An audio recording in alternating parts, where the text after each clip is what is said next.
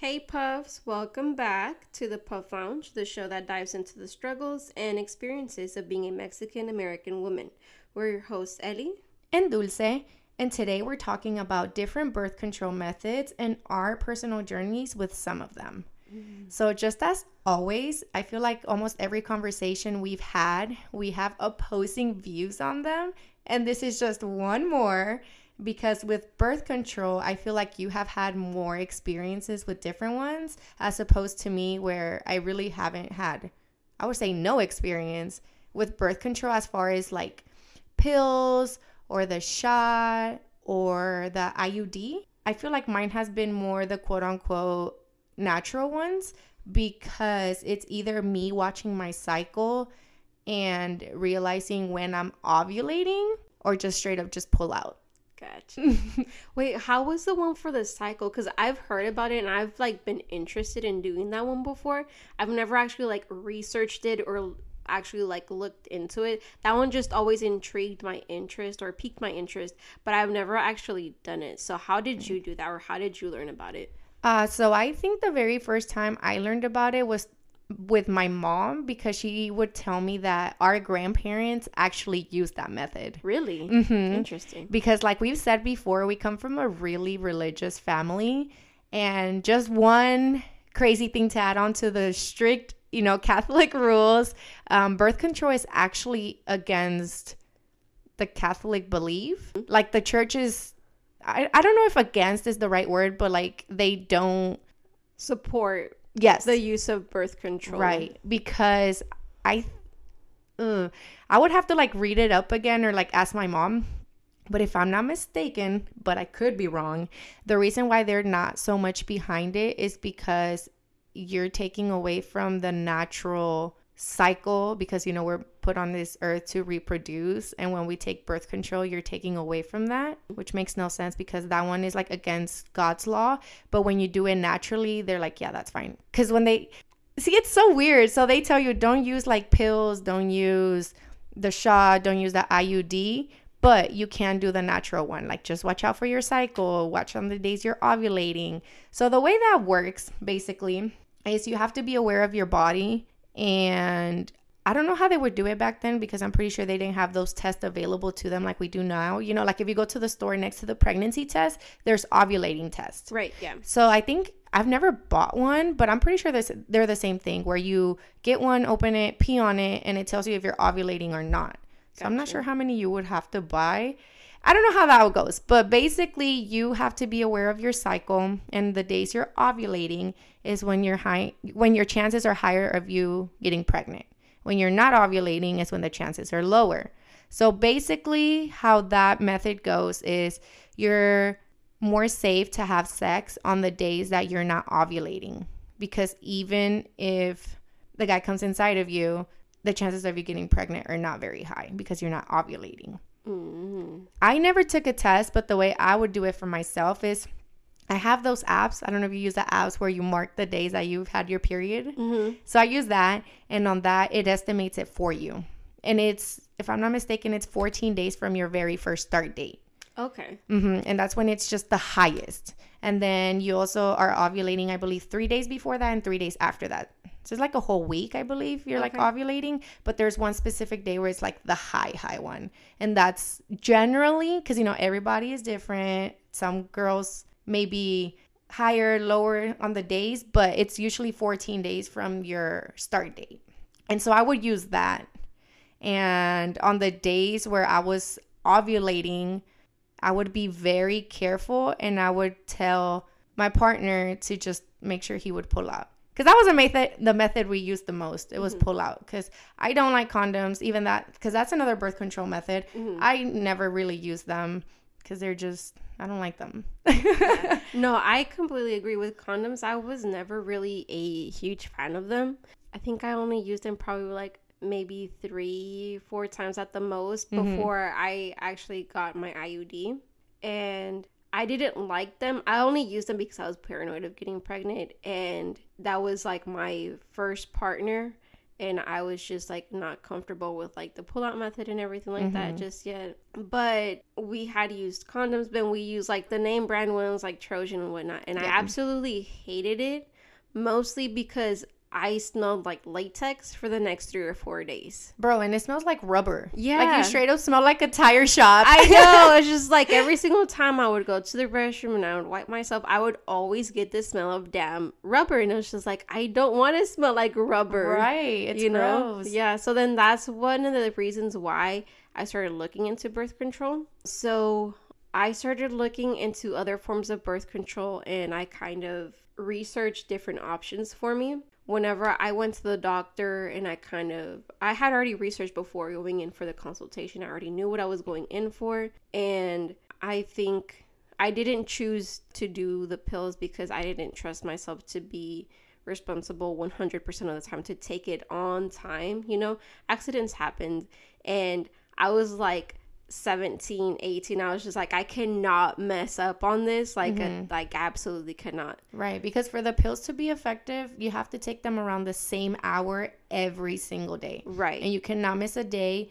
And if I believe they're like four hours or more apart, it's not effective, right? Mm-hmm. Yeah, or like it something lowers like the that. chances. Like Yeah. you have to be very like strict on it, Right. and that's just once a day, like every twenty four hours. Mm-hmm. So like every day on the same hour. Right. And I was like, by by all means, like I think I'm a fairly responsible person, but I don't I'm responsible enough to know that I will not take it on time every single day. And I was mm-hmm. not going to risk that. So I was like, I need something that I don't have to rely on to take every single day and be on top of that myself. Like I need something that I can have and I kind of just forget about it and I'll be okay.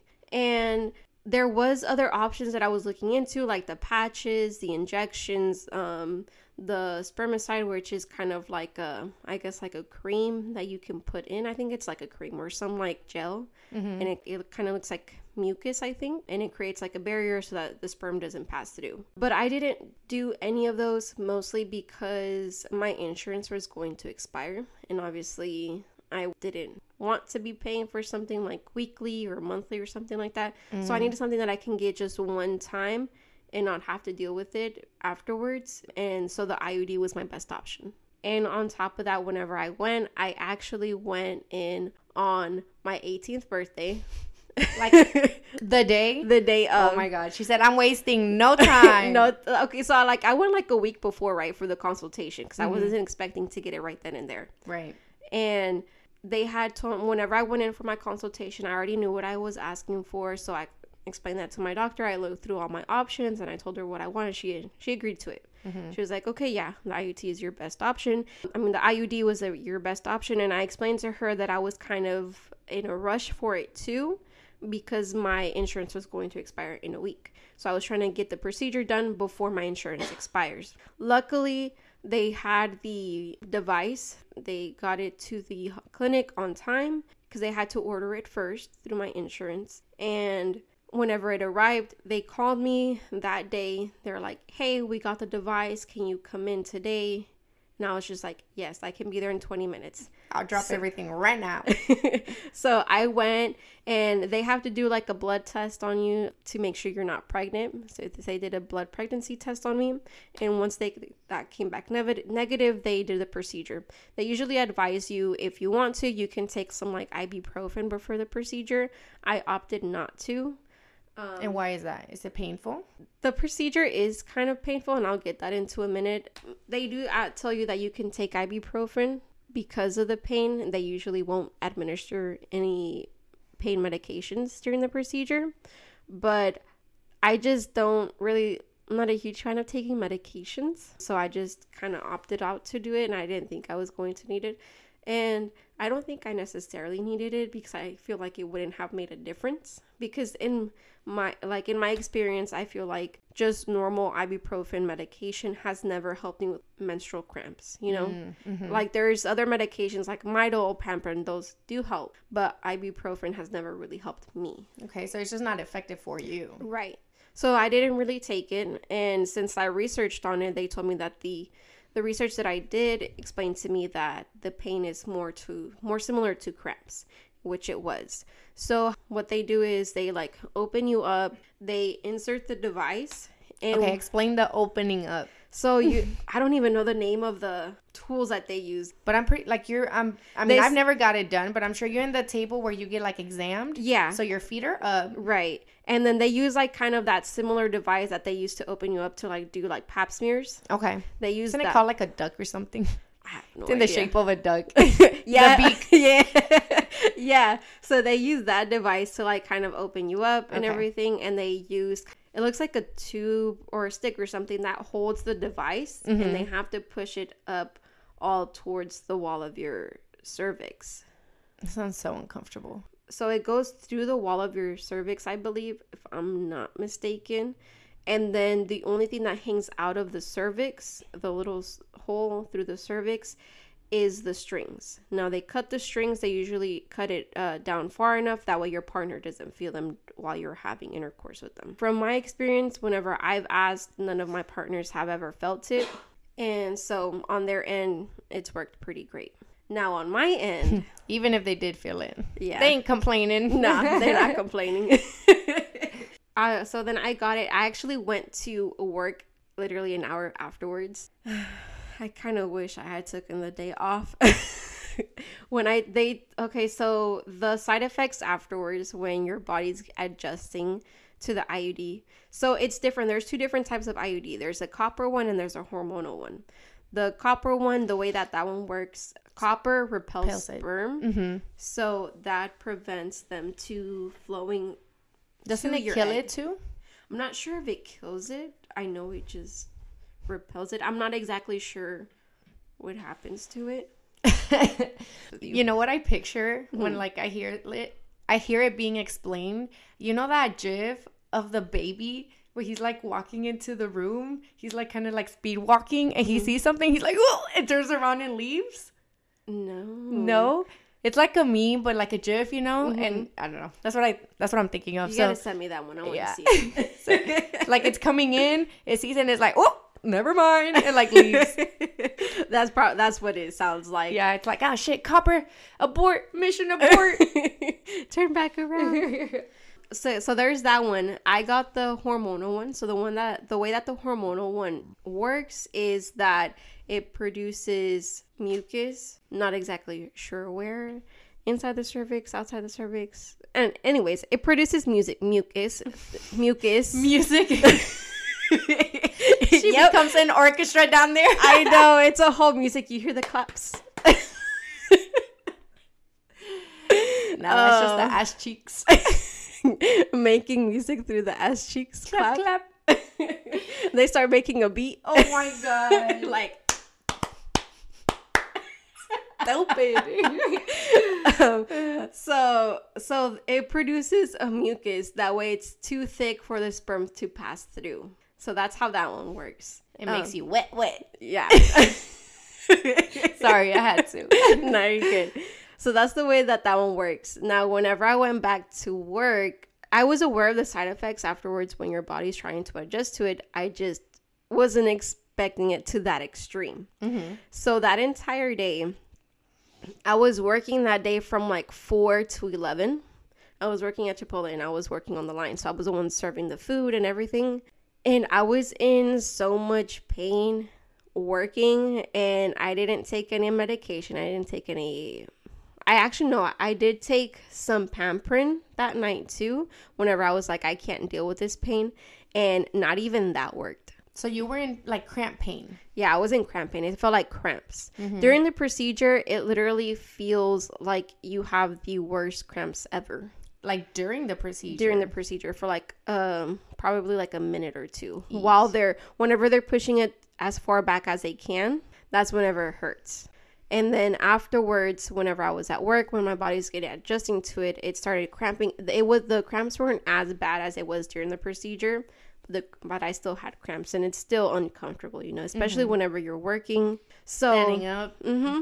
Like at one point, we were dead, and as soon as the last person like left the line, I literally put my hands on the line and I kind of like me recargué, mm-hmm. and I was just like, oh, my gosh! I literally I ended up going to the back. We had these like shelves where we like put like the lids for the bowls like that they go in like their bags and then they put the bags on the shelves. Mm-hmm. Now before we get our shipment usually those shelves were pretty empty so what i ended up doing i literally like laid down there for like 10 minutes. Oh I was like i absolutely cannot. Like i was in so much pain. It only hurt for that day. The next day i was okay. But for the next three months, since my body was still getting adjusted to it, one of the other side effects is that you have spotting. So I literally spotted every single day for three months. So they tell you uh, once you get the IUD, it, sh- it takes effect right it takes effect right away, so you can start using it. But I obviously wasn't gonna be using it during those three months if I'm spotting. And on top of that, I was in a long distance relationship, so I didn't exactly use it. So that wasn't much of an issue at that time because, again, I didn't really see my partner during that time. Right. But it was an adjustment. Other than that, I didn't have any other side effects. I know that with like pills, a lot of them, a lot of people experience like weight gain, acne, mood changes, everything. Uh, luckily, I didn't go through that. I didn't start going through all that until the very end of my IUD use, usage. Because for the IUD, it can last you up to five years. And then you have to change it out. Mm-hmm. Are you? Isn't that like seven to eight?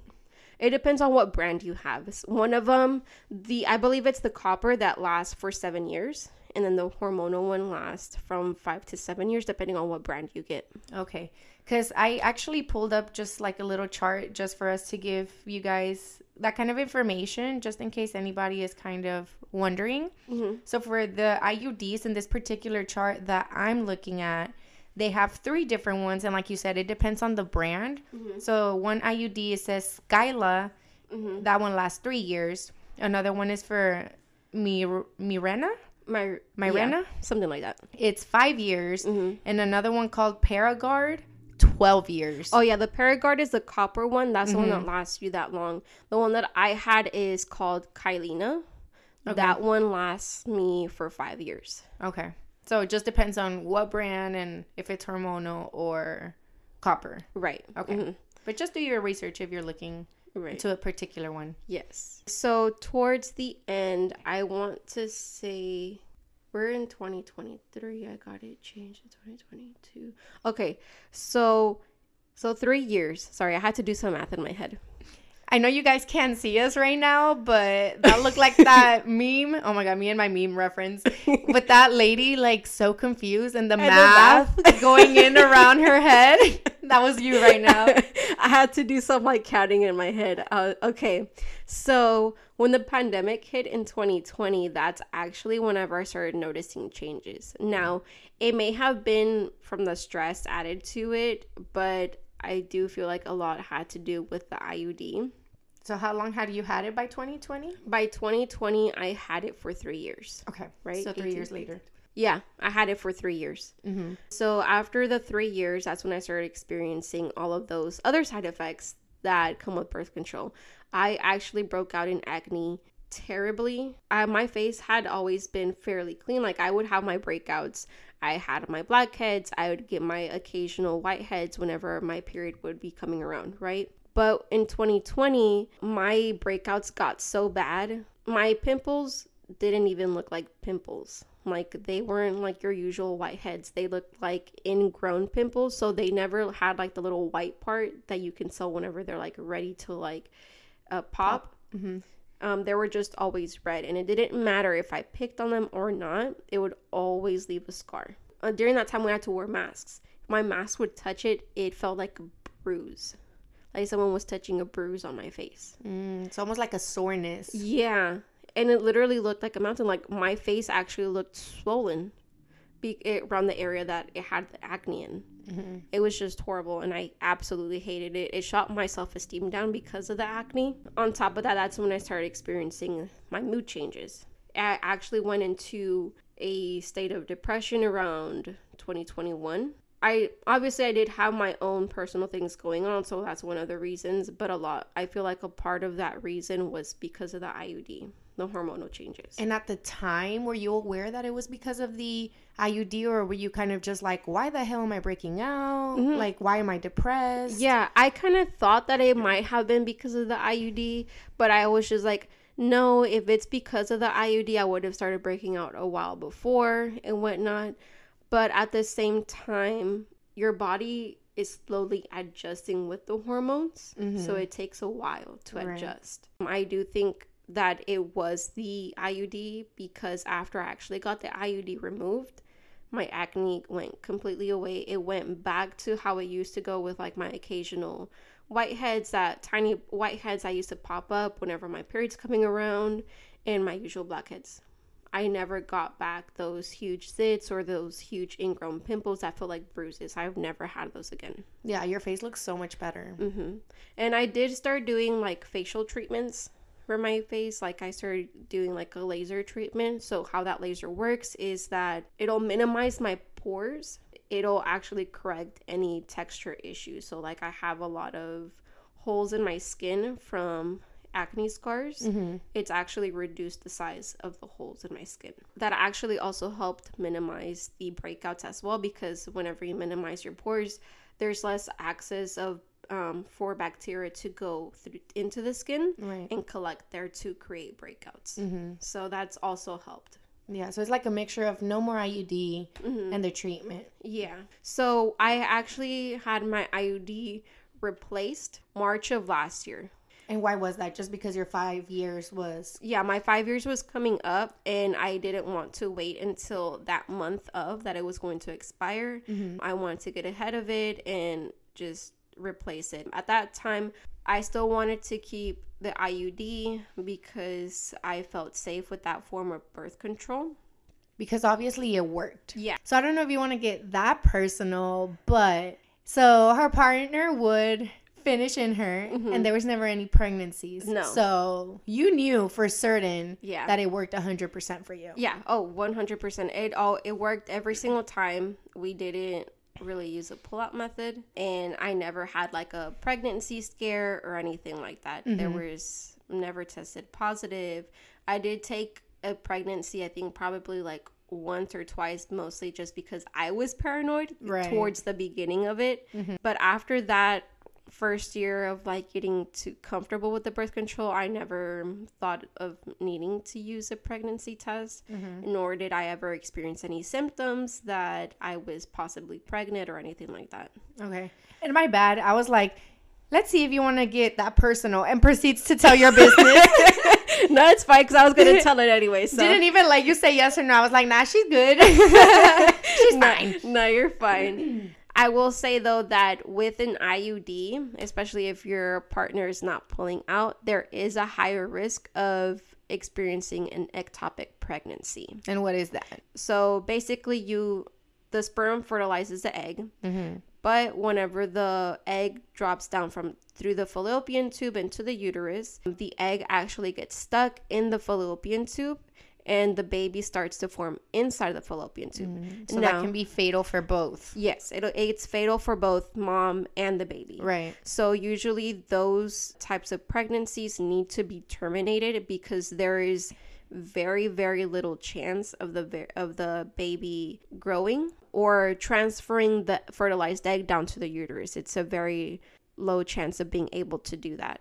And if the baby continues to grow in the fallopian tube, it can actually burst the fallopian tube, which will then proceed to kill mom. And if mom is isn't alive, obviously baby can't live. Mm-hmm. You know, so there is a huge increased chance of that. Now, I don't believe I experienced, or at least I'm not aware that I experienced any ectopic pregnancies.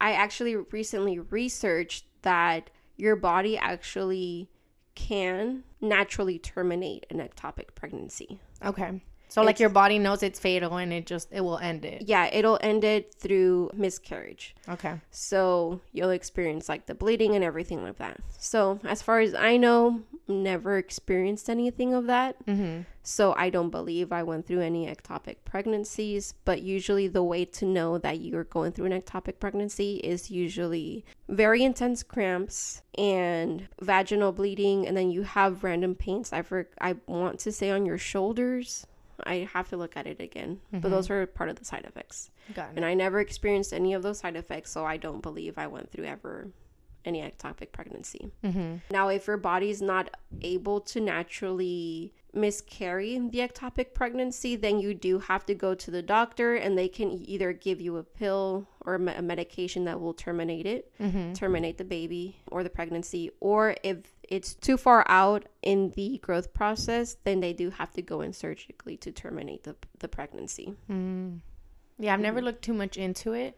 Yeah, I uh, I did did try to do a lot of research on it mostly because I was paranoid. Yeah, you're That like, that what if I go through that? Yeah. yeah, like I want to know. Is that the one that Cristina went through on Grey's Anatomy?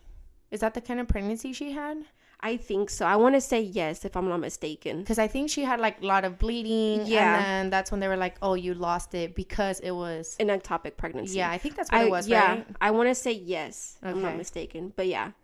So I never, thankfully, I never went through any of that. Anything medically, I always think of a freaking episode from Grey's Anatomy. I'm like, wait, I've seen that episode. I think I know a little about it. yeah, yeah. We're all becoming doctors through Grey's Girl, Anatomy. after 15, what, 15, 16, 17, maybe even 18 seasons, Seasons? I think we should have a little certification. Yeah, and we should have a medical degree. medicine. Yes. Yep. And some psycho um psycho yeah some psychology stuff because man that show will take you on a damn ride it really will. I'm just Oh like, my um, gosh. I cried so much on that show. uh, don't cried got mad screamed at my Uh-huh. tv Yep. like bitch don't do this to me right now oh, that show put you through it. yeah hmm So I, as far as I know, I never went through any of that, thankfully. mm-hmm But there is a higher chance of you experiencing an ectopic pregnancy with an IUD than a than a normal normal and natural pregnancy. mm-hmm Whenever I got my IUD renewed March 2022, that's whenever I started experiencing all of the mood swings with the new one with the new one. and was it a different brand No, it was the exact same brand. I did have a new doctor because I had gotten a new insurance plan. mm-hmm Wasn't a huge fan of my doctor, but I was just like, I need, I need this birth control because I, I was still sexually active it. Yeah, I was still sexually active, yeah and to me in my head, I was just like, there's absolutely no way that I can get pregnant at this time. Right. And I just want to backtrack just a second because we both said that we didn't use condoms. And, you know, you with your experience, you're also saying that you did not use condoms and it was just the IUD. We are not promoting unsafe sex. Yes. I think we can, I can speak for both of us in saying that we did this because we were with one long, very long term partner. Mm-hmm. Um, and I know even yet it's sometimes better to be safe than sorry because you unfortunately you don't know what that other person is doing Right. with somebody else. But we felt safer because we were with that one particular person for I mean years on top of years. Right. And so if you're, you know, out there just listening, we're not promoting you not using condoms because at the end of the day, they do keep you safe on very different aspects of just sexual health. Right, because birth control, yes, it can prevent pregnancies, but what it can't do is prevent any STDs or any STIs. So you do need to take care of yourself for that. Right. Be safe, especially if you have multiple partners. Kudos to you. but yeah, just be safe Yeah. and do whatever works best for you right. and for your sexual health and mm-hmm. well being. right. I just wanted to throw that in there because, you know, yeah. be safe always. Yes. Of course, you as a woman, you know your body best. You know what's going to work best for you, and then there's always trial and error. Right. So you don't have to stick with one. If it doesn't work for you, remove it or stop taking it and do something else that will work for you. Right. And I would say always uh, obviously like be educated, read different articles. And what I felt helped me get more educated was even like on YouTube, just listening to different girls' experiences because mm-hmm. everybody can be so different. Like one let's say IUD can work wonders for one person, but it completely fucked up somebody else Right. because everybody's different. So just Yeah. get also different as not da- aspects, different points of views from mm-hmm. different people, and then just do a collective. What's the word I'm looking for? Collective educated decision mm-hmm. off of all the different data you've collected. Yeah. I know that whenever you're researching these types of birth controls, the if you're looking for specific birth control, it'll pop up a lot of reviews from the companies of the brands that you may get. I would say go beyond during research just from the brands because the brands will only they're basically self-promoting and that's understandable. They're their own company, they're their own brand. Of course they want to self-promote. But they're trying to sell you something and if it doesn't work for you, obviously they're not going to be eager to post their negative reviews. Right. Which is one thing that I did notice. All of the reviews that I always saw on the brand of birth control that I would get, they always had very positive reviews explaining how it works and everything. But it failed to mention a lot of, uh, those reviews failed to mention a lot of long term effects that don't happen right then and there. Mm-hmm. Uh, and I think you can speak on that because Yeah. the way I see it, obviously, I don't judge anyone for it. Like, do you if that's what's working best for you, especially for you because you're so aware that you don't want children. So Mm-hmm. you're like, I'm gonna take that step to not have children. Mm-hmm. Unlike other people who are like, I'm not ready, but if it happens, it happens, and then they fuck up that kid's life. yeah. But I've always seen birth control as like I want to say almost scary hmm because like for IUDs for me, especially the copper one, Mhm. I feel like that's such a foreign object inside of you. Your body is programmed to immediately reject foreign objects. hmm And even not so much foreign objects, but like you know whenever you get a organ transplant, your body recognizes that it's not yours and that's when people go into transplant failure. And so I've always seen it as like so unnatural. Right. And when I think about things like that, I'm like, well, maybe that's why the church is against it. Who knows? but I don't know. I think of those things because it's a little bit scary. Because I remember when I first was hearing about it, I always wanted to get on birth control, the pills in particular, because I would hear of the stories of the girls getting bigger boobs or bigger butts or just bigger hips, like just more rounded figure, you know? Mhm. And so I was always intrigued by it and I wanted to get on it for that reason. Gotcha. So I didn't want to get on it for the right reason. It was Mm-hmm. more to like, oh, so I can get bigger. Because, like I've said before, I have a very, very petite body. And it's been one thing that I've been self conscious about more so in the past. And so it was just one of those things where, like, I don't want to look like a 12 year old boy. Let me get on birth control and I will become a woman. like, if boobs make you a woman, you know? Like, Uh-huh. but anyway. And then when I would hear those stories of, yeah, after I got on birth control, I just completely stopped having a period. Or my period went from like nine days to like two days and like I barely bleed. My train of thought would always go to, well, where is that going? Because when you have periods, that's literally waste. Right. Your body is naturally getting rid of waste. hmm So I always thought of where is all that waste going? Because it's like if you take something to stop yourself from pooping, like that's not healthy and that's not good. That's waste that has to exit the body. Where is it going? That's not healthy, you know? Yeah. I don't know. That's just always been my thought process. And I've always been scared to do it for that reason, if Yeah. that makes sense. No, that makes sense. hearing like your testimony as far as like how effective it was it's like that's awesome because then you don't have scares Mhm. Obviously you still want to practice safe sex but if for whatever reason you don't you have that cushion of okay well at least i'm not going to deal with a pregnancy Right. especially like one night stands you don't want to have a baby with someone you don't even know Right. things like that you know Mhm. but then it's just like but it's really fucking up your body hmm and this is where you can say your experience about it Yes. Okay. So after I had my renewal in 2022, that's when I started experiencing a lot of my mood swings and depression. It really started to affect my mental health. And did you notice it gradually, or was it like one day to the next? It was like boom. It you was just feel awful gradually. hmm So in the beginning, I felt fine. Everything was working just fine. And then whenever I had it renewed, I you have to go a week later to go get it checked, make sure that the strings are still intact, that the strings are still in the right position and everything. So I went back, everything checked out fine. Because that's another. Sorry, I just that's another. It wouldn't be side effect, but another risk. Right. It can move around where it's not supposed to, and then mm-hmm. that could also be fatal. Right. Oh, that's another thing. So, since the brands only are basically self promoting themselves, they're obviously not going to give you the whole story. So, there's for the copper IUDs, I believe there's only one brand, which is Paragard. And right now they're actually facing a lawsuit because a lot of the people, a majority of the people who have received the Paragard have experienced a breakage in their device, especially during the removal process. So during the removal process, a piece will break off and part of the device will stay in the body. And now that's a very dangerous thing because if, depending on the size of the device that's left over, if it's extremely small, there is a huge risk of that part of the device entering the bloodstream. And that's where it can get dangerous. Oh my gosh. Mm-hmm. I don't know why that gave me goosebumps. Yeah. That's scary. Yeah, and obviously the brand's not going to talk about that. You know, they're going to want to hush it away, sweep it under the rug. What? Big Pharma being corrupt? I'm shook.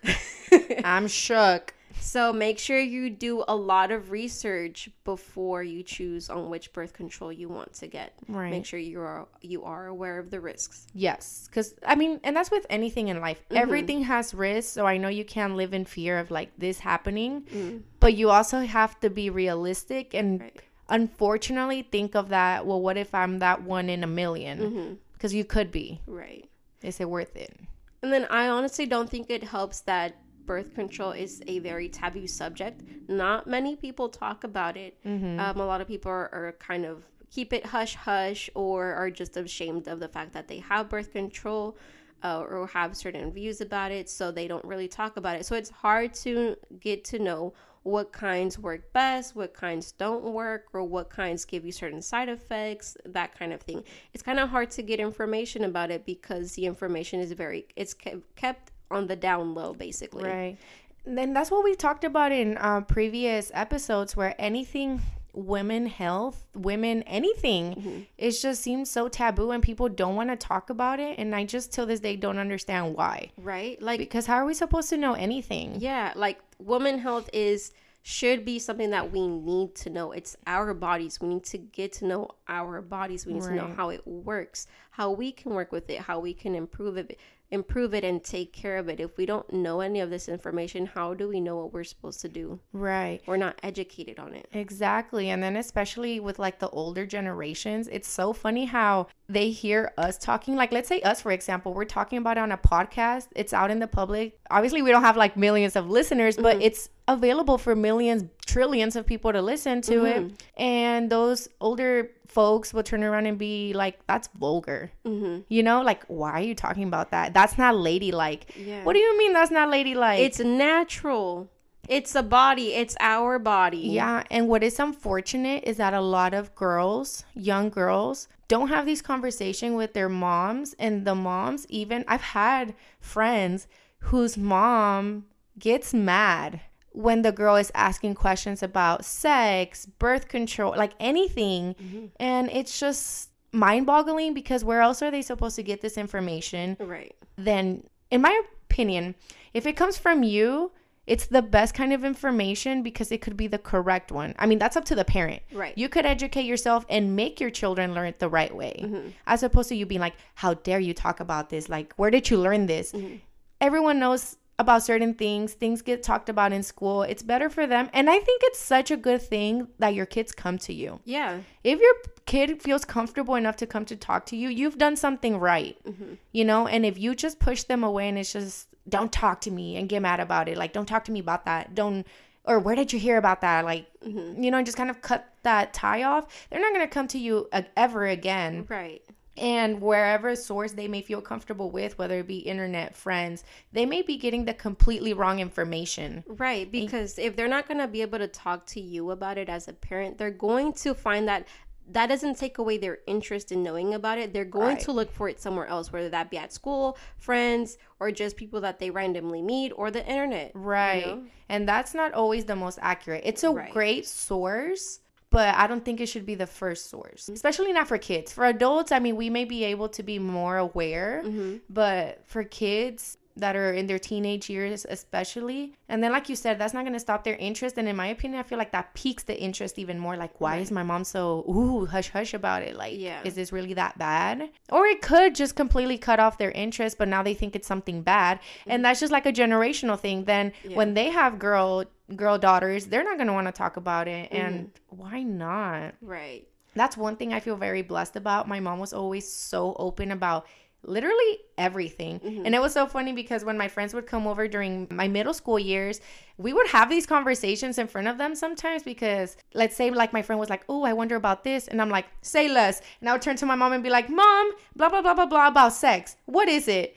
And my friends would be like, like, no, like, why would you do that? And my mom would be like, oh, it's this, this, and that. And like, my friends' eyes were just like wide and so big. And they were like, Like, this is okay. Yeah, like she's not mad. Mhm. And I would be like, no, she would never get mad about this. Because other moms are like, and I never liked this how moms jump to conclusions. And I mean, it is natural. Like, why are you learning about this? Are you sexually active? And it's just like, no, it's just things people talk about. So I hear about it and now I'm curious. And i rather ask you than find out for myself. That's how I always thought. Mhm. And because my mom always kept that line of conversation very open, I had that. And so obviously I want to have that for my kids. And it just, it always made me sad to like see my friends just not being able to do that, especially as a girl with your mom. Because Yeah. I did have friends who unfortunately didn't have parent, a mom for whatever reason, whether they passed or, you know, walked away.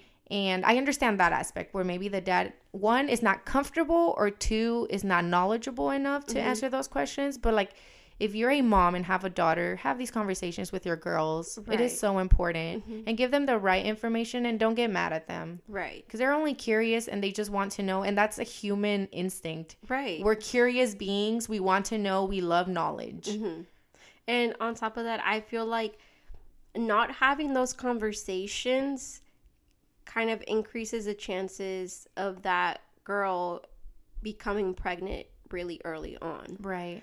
Or just making wrong choices. Too. Right. Because if they don't have that talk with their parent, they're not educated through their parent, or they're not educated at all through any certain thing, but they're sexually active. You're still like high school, you're like 15, 16, you're sexually active. At that age, you're kind of intimidated to even go to a store, to go to your CVS, Walgreens, Walmart, whatever, and buy a pack of condoms. A lot of people are embarrassed about that, Mhm. including 16-year-old girls, including guys, not not just like both the guy and the girl should be taking that responsibility. It's not just all on the girl cuz obviously it takes two people To make to a baby. Right. But if they're not educated on it, how else are they supposed to know that they what they need? Because what if all they know about condoms is that it just prevents STDs or STIs or not even that it just they just think it's something that it's su- supposed to be used but they don't actually understand it if they don't actually understand it they can be like well the, i don't want to use it this time or i just don't like it but they don't actually understand the usage of it and that can create problems for them Mhm. because they're not knowledgeable Right. so if you're cutting that line of communication as a parent you're not preparing your child for that for suc success, honestly. Yeah. For a successful life. Yeah. Mhm. And don't be that parent that's like, well, that's why they have sex ed at school. No. no, actually Because those oh, teachers don't even want to do it either. because even sex ed in schools is not the most educational. Because can you imagine? And I mean, I get it as an adult now, how uncomfortable it is to talk about all of this with a bunch of middle schoolers who are just giggling and like, ah, about it.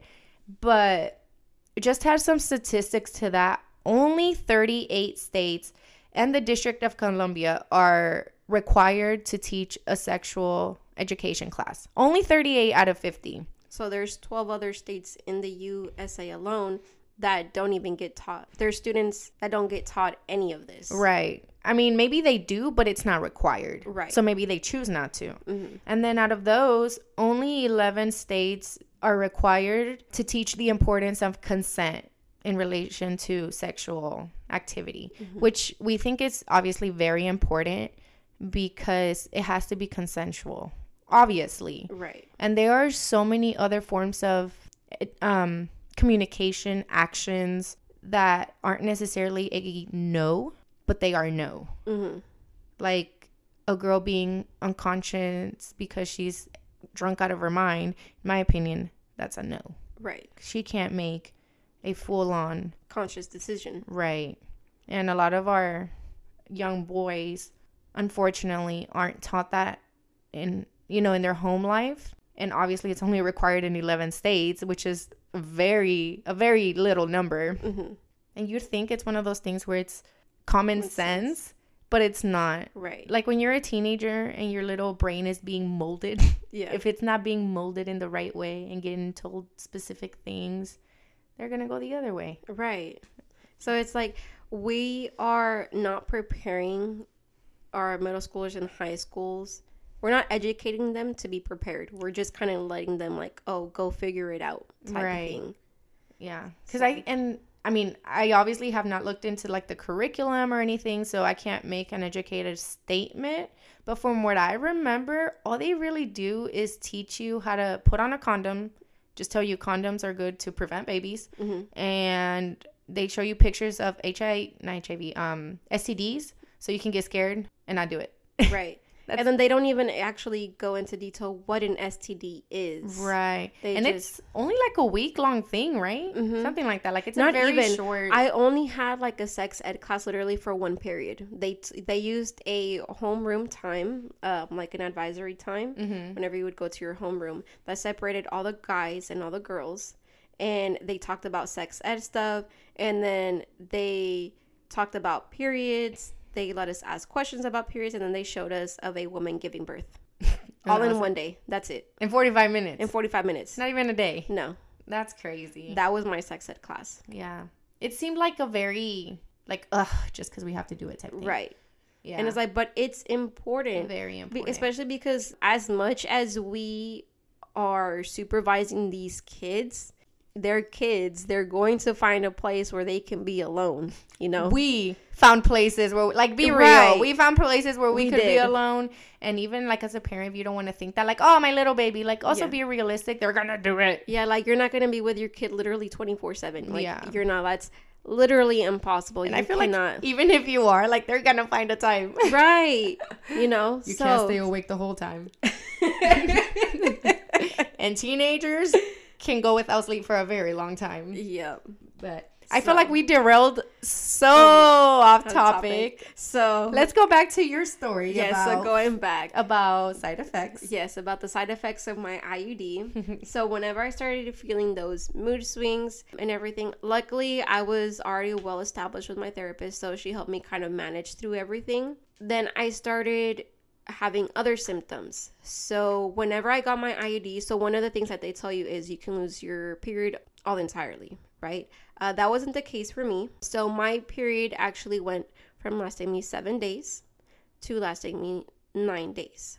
So yours took the opposite route. Yeah, mine took the opposite route, but it did low um lower my flow. So it was very very light and it was to the point where I literally only had to use a tampon for maybe 2 or 3 days. All the other days I didn't even have to wear a panty liner and I would just spot whenever I would go to the restroom. That's it. So I'd be okay. But towards the end, after I had it exchanged for the newer one, my that actually changed. So instead of going from 9 days, it went to 11 days, especially and then the last month it lasted me 14 days.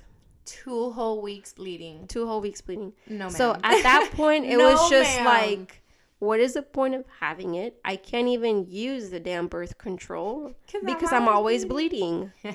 so, so that's one of the that was one of the side effects towards the end. Mm-hmm. Now the other one, I had gone to the doctor because I thought I actually had a UTI. Whenever I went, they were like, "Oh no, you actually have kidney stones." And I was just like, "Oh." so they actually did an ultrasound on me to find the stone. Luckily, the stone was in a, a fully formed stone. They kind of explained to me that it was just more like sand. But while they did the ultrasound, they actually happened to capture the area around my uterus.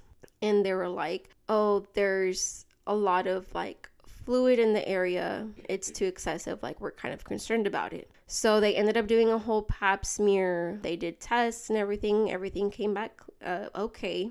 Nothing was nothing was really wrong other than the fact that they told me that I was very irritated.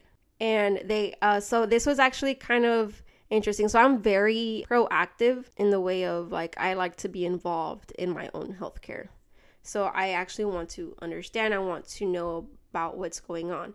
So the doctor had actually told me that i was extremely irritated because the strings from the IUD during intercourse, so like the what was happening was during uh because of the friction, the penis was basically rubbing the strings against my cervical wall. And what basically what it did, it was like if you're constantly scratching like your skin and it was basically scratching off my skin from my cervical wall. And she even asked me, she was all like, ¿Quieres ver? And I was just like, I didn't know how I would be able to see, but I was just like, yeah. And then she was like, ¿Tienes tu teléfono? And I'm like, luckily I literally had it in my hand. And I was just like, yeah. So then I pulled out my phone, turned on my camera, and I gave it to her. And she took a picture of it. And I was actually very astonished at how it looked like. It mm-hmm. literally looked like something like my skin was rubbing off. Mm-hmm. That's what it looked like. And it was very, very red and there was a lot of vaginal bleeding because of the irritation. But was it all internal or like was the blood coming out? No, it was all internal. So I okay. never saw any actual blood coming out. And so every all like the blood was just in there. And did you feel the irritation? No, I never felt any pain, nothing. So had they not done the ultrasound, you would have I would have never, never known. known. Yeah, I would have never known. And the only reason I got the ultrasound was because I had kidney stones. hey, everything happens for a reason. Right. So she started telling me about that. She was like, "Well, if you continue to have sex, it's going to persist and we can treat you for it." And so what they do is kind of like put like a little pomada or like an ointment on it mm-hmm. so it can heal. She did tell me that even though we use this ointment or this pomada, it will not heal 100%. It can help it heal as best as it can, but it'll create scar tissue. And obviously, scar tissue usually implies that there can be issues along the way, especially if I do happen to get pregnant. It can create a numerous amount of issues like instead of having a natural birth, if there's too much scarring, I may have to opt out for a C section instead, or I'm more liable to have miscarriages. Oh no. So I actually got the IUD removed the following month after all of that happened. And the transition of going from birth control to no birth control hasn't been any easier. so I still have the scarring. I'm still getting treated for the scarring the other issues are so after I got it removed, I was feeling great, but I did do my research on it what the side effects are. Now, there are physical and mental side effects. So, some of the physical was, um, of course, bleeding, as usual. Always. You feel a lot more fatigued. And there was a few, uh, there was cramping. There was a few other ones, but those are the ones that I mostly had. I actually was bleeding for the next 14 days. Damn, that 14 day mark. I know. So I bled for 14 days. And so, like, the day of, I was completely okay. It wasn't until like 48 hours after the procedure of having it removed. Again, they do the same thing where you can take ibuprofen before the removal, and it feels the exact same way as having the procedure of having it inserted. Mm-hmm. You have a huge, huge cramp pain for that minute or two during the removal process. And then they usually show you the device mm-hmm. to show you that it's been removed. And so then about 48 hours afterwards, that's whenever I started experiencing all of the side effects. I bled for the 14 days. I started to feel very tired, very fatigued. It was very hard for me to concentrate on everything that I was doing. I did experience cramping on the second day, but it was kind of fairly light and I felt like I was able to manage that pain fairly well without having to take any medications for it. Now, the mental part of it. so That's the fun part. I know. So, with the IUD removal, they do say that most women experience a lot of mood swings and many of them are prone to depression. Mm-hmm. As if I need another reason to go through another depression episode. so I did experience a lot of the mood swings, and luckily I haven't fell through a depression episode this far. So that was about a month ago that I got it removed or so. So it's been a month since I've had it removed. And so I have experienced a lot of the mood swings. Luckily, I haven't experienced any of the depression. Luckily, I'm still working with my therapist. And so we've just been taking inventory about how my mental health looks because of that. And so far, I have experienced a lot of mood swings. So there was actually one time at work where I actually shut myself into a filing room and I just started burst crying for like 10 minutes. And then was and there then, a reason or you just wanted to cry? Uh, like or did something no, set you off? Like not exactly. It was like the tiniest thing, like something that normally would not bother me. Right. But it just you know crushed like, you. yeah that's all it was. Like it wasn't something that somebody said. Literally the person the only thing the person did was touch my necklace. Okay yeah. That's a little much ellie. That's all it was. Someone touched my necklace and i just wanted to burst into tears. So i closed myself into the filing room and i cried for like 10 minutes and I was like, what the fuck? So that sounds like some pregnancy hormone shit. I know. so I there was there's so there's been several times where I just randomly start crying for no actual reason. No, hombre, I just mija. Cry. Or if not, there's like the anger outbursts. I've been very careful about those because obviously I don't want to take out my anger on someone, especially who's never even provoked it. You know, right? So I've been very careful about that. So it literally just turns you back into a teenager. Literally, literally, because yes. that's literally us as teenagers. Mm-hmm. Like with your raging hormones at your teenage years, everything makes you cry. You're just angry all the damn time for no reason. oh my gosh! Wait, so the first one you had the full like five years until it like until it expired. expired but the second one you only had for about a year? Yeah. So and why did you decide to take it out? Because of that scarring situation? Yeah. yeah. Okay. Because that whenever I found out about the scarring situation at that point cuz the doctor told me like if I continue to have sex with the IUD, I will continue to have more scarring. And and it doesn't matter. Sorry. And she said, "And I stopping sex, so take that shit out."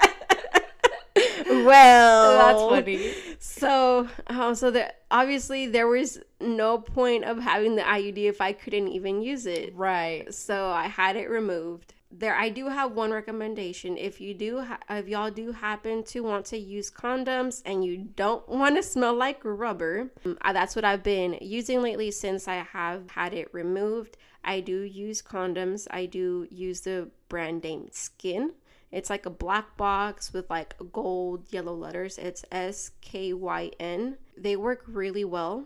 I don't smell like rubber the next two or three days, so no complaints for me. That's the main thing, which is why I didn't want to use condoms. Mm-hmm. But I've been able to, luckily, I've been able to find one that works fairly well. So, yeah if y'all are interested if condom is, if condoms is your way of birth control that's the one you want to do.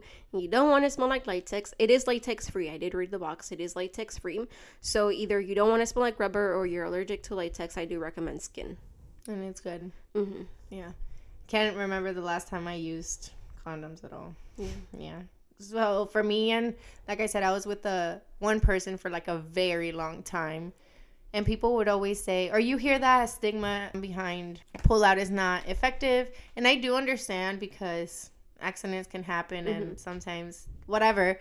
But honestly, it happened so good for us for I think five years. Nothing. Mm-hmm. Needless to say, I mean, there was a lot of scares, but they were never positive, always negative. It was just one of those things where I think I was just in my head mm-hmm. and I was just like, oh my God, I'm like two hours late. Let's go buy a test.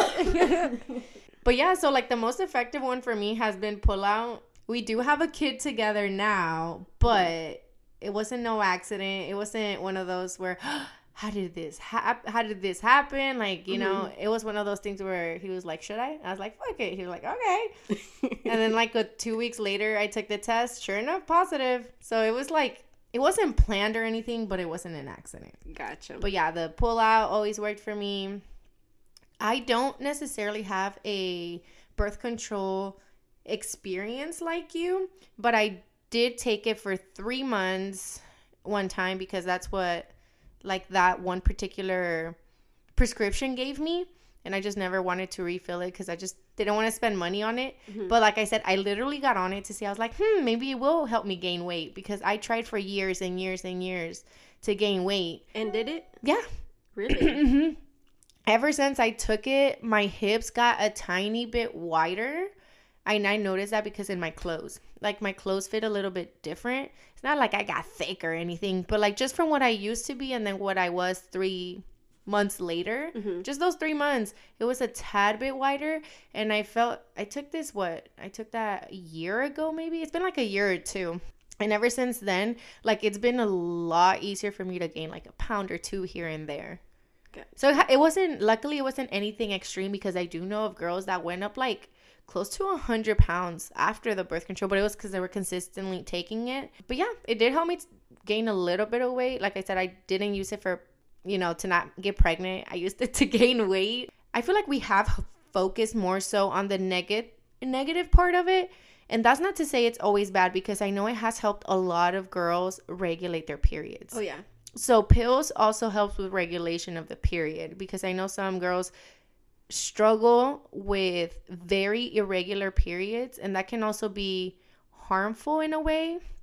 And being on those birth control pills helps it regulate and it just helps your hormones get to the balance where they're supposed to. But obviously that has to be doctor regulated and they know exactly which ones to give you and I'm sure they have to run tests and after a certain amount of time they can take you off of it and see if your body can start doing its own thing Mhm. but there are all that just to say you know there are some positive sides to birth control just try to go for the right one but also be very much aware of all these negative things that can happen Mhm. and i always thought of this one um because my mom would always tell me not to get on it because i always wanted to get on it like I said, for the weight thing. But when I also started being sexually active, I just didn't want to get pregnant, obviously in high school. Mhm. And my mom never let me because she said that she would always hear of those that it would basically not allow you to have children later, Gotcha. right?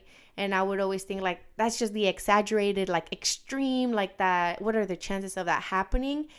but now that i'm like thinking about it like in your case it didn't necessarily necessarily make you barren Mm-hmm. but even the doctor said all this scarring caused by the iud could cause blah blah blah blah blah which Mhm. could essentially the end result be no kids Right. and it's not that you're barren it's not to say you can't have kids but there can be a lot of complications that may cause you to not have kids so i don't know I just put a kind of new perspective hearing you talk about it Mhm. because of that Right. so it can cause you to not be able to have kids but not because it makes you barren but because of the other side Right. effects it just it makes it causes issues, which the issues itself cause you to be either uh, not necessarily infertile, but the complications will make it very hard to maintain a pregnancy. right it just makes your body a little less able Right. Yeah so it's just one thing to think about and again it may not harm everyone the same Mhm. way or affect everyone the same way but it is a very likely possibility Right, because I'm pretty sure there are several other women who have had an IUD, same as me, but didn't exactly go through everything that I did. Mm-hmm. Of course, everybody's everybody's body is different, and it's going to interact with that form of birth control differently. So my story is not going to be the same as every other woman. Yes, it can be similar, and maybe it is the exact same as some other women, but it's not going to be the exact same for all women all across. right You know. And of course we're just here to speak on our experience Mhm. and speak some knowledge but also Right. just get the conversation going because Yeah. why not talk about birth control Definitely. So one of the other things is me and my my doctors do suspect that my IUD did have a lot of impacts on my natural hormones. We don't know anything for certain yet, but I did last week. We did some testing on my hormones, so we're just kind of waiting on the results for that. So, if y'all would like, I can also keep y'all updated on how everything goes.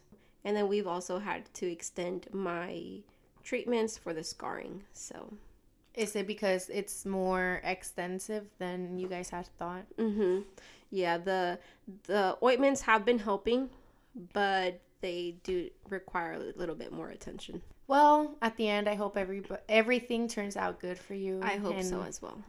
I mean, they told you it can't be necessarily 100% fixed, but mm-hmm. it can be a lot better. And right. you know, as long as it's not there and it's not harming you anymore, mm-hmm. and you notice positive changes, right? That's all we want. oh, and then just to like explain a little bit, the reason why the scarring the scar tissue can make all these complications is especially because it's on the my cervical wall your cervix is meant to naturally expand in order for you to give birth now, the tissue created by scar tissue is not made to expand. Mm. So that's why the complication occurs because I wouldn't be able to dilate. Oh. Yeah. Because if it does expand, it can't come back type thing? Or it can't. Like it'll just basically tear. It'll just tear. That kind of tissue is not made to expand or stretch. That's the complication it can cause during birth. That makes sense. Mm-hmm. So it's so did they basically tell you just be careful? Yeah. Did they recommend to not get pregnant or they did not like go to that extent? They didn't go to that extent. I don't think the scarring happened through all 6 years. I think that was more towards the end. I really have a feeling it started once I had my birth control exchanged for the newer one. Got it because before that i had gone to my checkups. Even they check you too before you have it changed out. There was they didn't mention that there was any complications then mm-hmm. or that there was any scarring any irritation. They didn't mention any of that. I'm assuming it only happened whenever i had it changed out. And so yeah. Unless it just wasn't placed correctly or the doctor just didn't do it correctly or whatever the may it caused or maybe i'm just now reacting to it mm-hmm. you know? Maybe your body had had enough also. Maybe. It's one of those things where you may just never know. Right. You can keep guessing mm-hmm. but concrete answer quién sabe? Yeah. Quién so. sabe? Not, solo dios sabe. Yes solo dios sabe. From my experience i don't recommend an iud so but if that's the route that you choose to do so I wish you luck and I hope you do not go through everything that I went through. right, because, man, that's some tough shit. All right, Puffs. And with that, I think we're at a good ending point. Thank you so much for listening. Please stay tuned to the end of the episode to hear all of our crazy bloopers. Don't forget to follow and turn on your notifications so you don't miss any episode. And you can also find us on all socials at the Puff Lounge Podcast. And make sure to follow us on Instagram where you can join our feedback Fridays and our story Sundays. And we'll see you back here next week for the next episode. Bye. Bye. Right, 2021? Or was it 2022? Back to the math. I want to say it was 2022. So just last year. Yeah, just last year. Oh my gosh, I'm sorry. No, no, you're fine. Sorry. Damn. Pajarito, pajarito. I don't know what I'm choking on. Not some dick. Siempre we go Bro.